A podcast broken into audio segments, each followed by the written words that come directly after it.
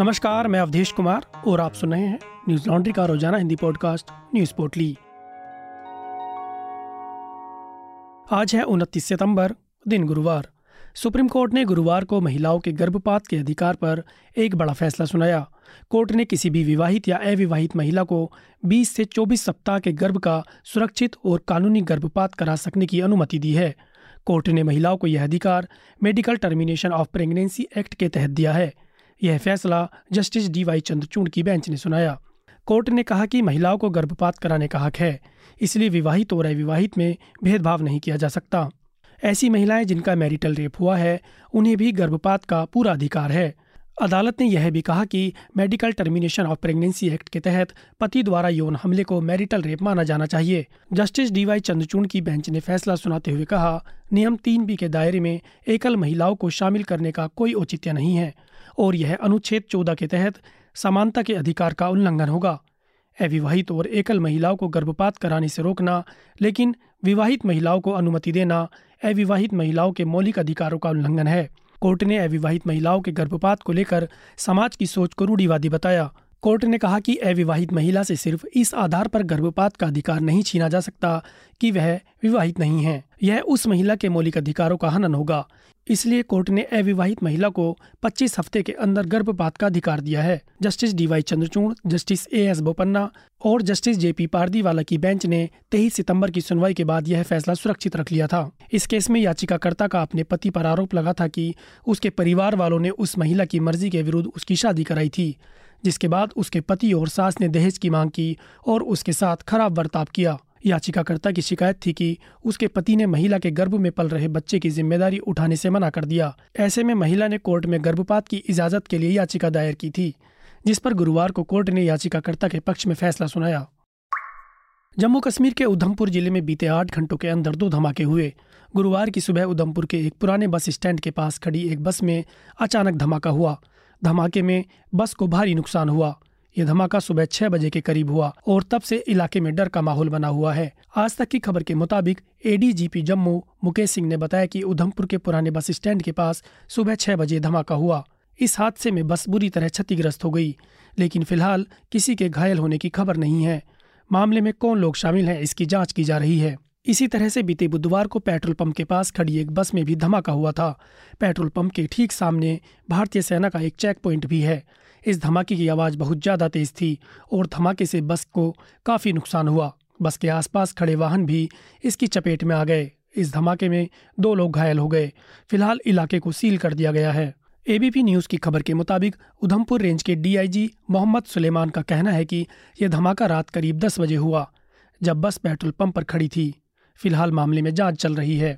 हिंदुस्तान की खबर के मुताबिक गृह मंत्री अमित शाह के कार्यक्रमों की जानकारी साझा करते हुए भाजपा के अधिकारियों ने कहा था कि 3 अक्टूबर को अमित शाह जम्मू पहुंचेंगे और पार्टी के अधिकारियों के साथ बैठक करेंगे।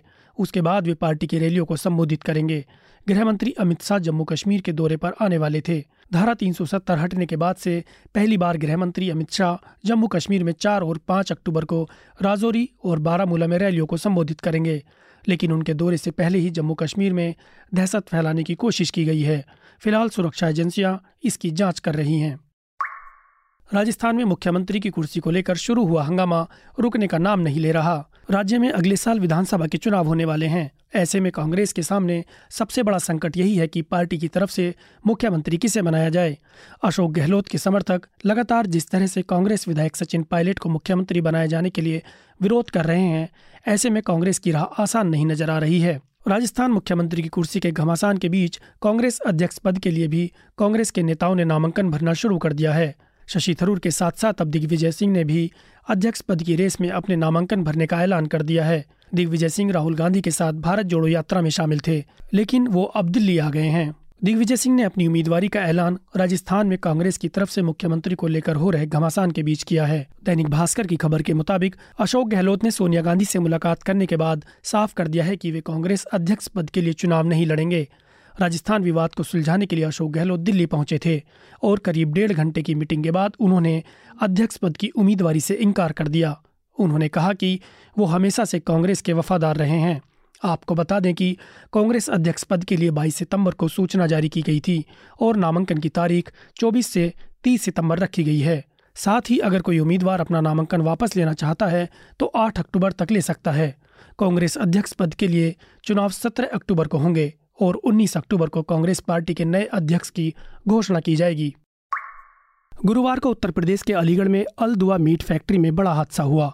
मीट फैक्ट्री में अमोनिया गैस लीक होने से 100 से ज़्यादा लोग बेहोश हो गए। सभी गंभीर रूप से बीमार लोगों को जेएन मेडिकल कॉलेज में भर्ती कराया गया, जहां उनका इलाज चल रहा है। घटना की सूचना पर दमकल कर्मी मौके पर पहुंच गए और लोगों को रेस्क्यू करके फैक्ट्री से निकाला गया। घटना की सूचना मिलने पर जिलाधिकारी इंद्र विक्रम सिंह और एसएसपी कलानिधि नेतानी मौके पर पहुंचे। जिलाधिकारी इंद्र विक्रम सिंह ने मीडिया को दिए बयान में कहा कि सभी 59 लोगों की हालत स्थिर है, किसी की भी मौत की सूचना नहीं है। अफवाहों पर ध्यान न दें।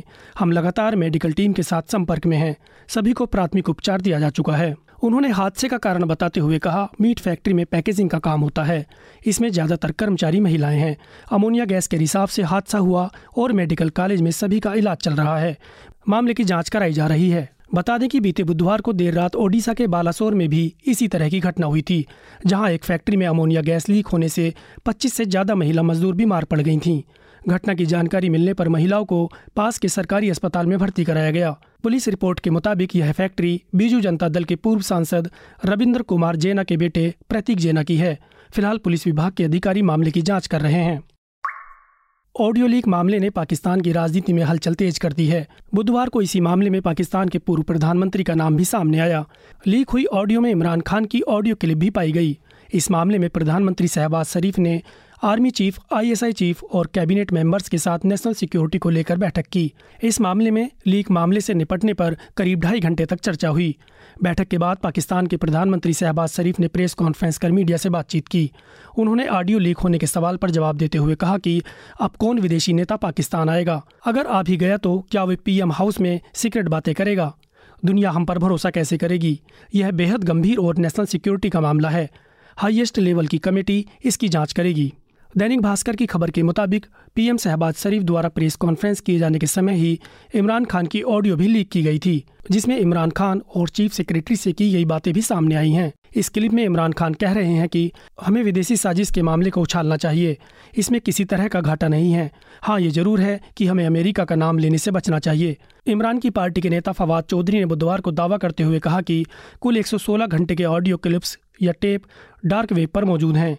अभी तक सामने आए ज़्यादातर ऑडियो PM और कैबिनेट के मंत्रियों के बीच हुई अनौपचारिक बातों की है। फिलहाल ऑडियो लीक करने वालों की खोज जारी है, साथ ही ऑडियो की जांच भी की जा रही है। पाकिस्तान में कुछ पत्रकारों का दावा है कि अगला टेप जनरल बाजवा का लीक होने वाला है। जैसा कि आप जानते हैं कि हर साल की तरह इस बार भी न्यूज लॉन्ड्री का मीडिया रंबल कार्यक्रम शुरू होने जा रहा है। आप 6 से 8 अक्टूबर तक ऑनलाइन रजिस्ट्रेशन करके 14 और 15 अक्टूबर को होने वाले मीडिया रंबल में भाग ले सकते हैं। यह कार्यक्रम दिल्ली के इंडिया हैबिटेट सेंटर में होगा। इस बार के मीडिया रंबल में Shashi Tharoor, Sophie Zhang, Kanchan Gupta, Suchrita Tyagi, HR Venkatesh, Meena Kotwal, RJ Saima के अलावा कई अन्य लेखक, फिल्म निर्माता और पत्रकार भी शामिल होंगे। अगर आप न्यूज लॉन्ड्री के सब्सक्राइबर हैं तो आप इसमें मुफ्त में भाग ले सकते हैं। मीडिया रंबल रजिस्ट्रेशन के लिए www.themediarumble.com पर जाएं। आज की पोटली में बस इतना ही। कल फिर लौटेंगे कुछ नई खबरों के साथ। नमस्कार। न्यूज लॉन्ड्री के सभी पॉडकास्ट टिचर, iTunes और दूसरे पॉडकास्ट प्लेटफॉर्म पे उपलब्ध हैं। खबरों को विज्ञापन के दबाव से आजाद रखें। न्यूज लॉन्ड्री को सब्सक्राइब करें।